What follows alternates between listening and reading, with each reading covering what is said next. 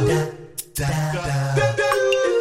Yeah, I mentioned this a couple of days ago. Thought it was worth mentioning again in slightly different form of words. It's the magic balance between mic position, projection, and recording levels. And as I say, I mentioned this uh, back on the uh, back on the twenty first, episode five thirty seven. So go back and listen to that, where I actually had an example of what it is that I'm about to talk about again today.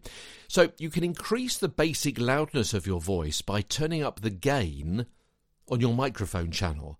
But this will make you sound thin and weak, partly because more room noise is also being picked up by the mic, for which you have increased the sensitivity. Yeah, if you're turning up the input volume on your microphone channel, it's not just picking up your voice and making that louder, it's also making everything else in the room louder as well. And that could be the slight hum of your of your PC or Mac. It might be a clock ticking, something like that. It may even be your watch, uh, the the rustle of your clothes, that kind of thing, and certainly your mouth noises too. Oh, by the way, we talked about mouth noises and how to work with those and how to reduce the problem of mouth noises uh, a little bit earlier on in our podcast episodes. Oh, I say that a little bit earlier, uh, probably about six or eight months ago. So uh, go back and look at the recordings and the archive section uh, there.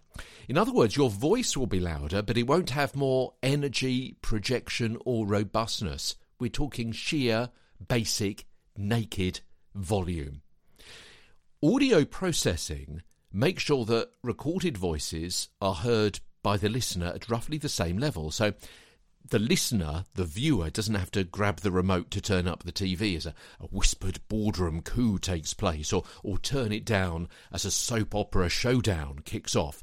Everything is at the same level when it comes to them to a very large extent but it's how that volume was recorded in the first place with that person's, with that actor's actual tone of voice and the projection that they have used in the moment that helps tell the story. Recorded audio that's been recorded too loud and so over modding or distorted is virtually impossible to fix. So, as I say, easier to pull back the energy live in the moment and add it in a little bit later on than to do the opposite. If you've recorded at too high a volume, it's going to be nigh on impossible to fix. So it's best to get that mic to mouth position and the dependent mic levels correct at the get go so nothing has to be changed later on. Okay, we mentioned this yesterday, and that is recording at loud events. How do you cope with that? We gave a couple of tips yesterday, a couple more tips tomorrow as Get a Better broadcast, podcast, and voice over voice continues. From London, I'm Peter Stewart.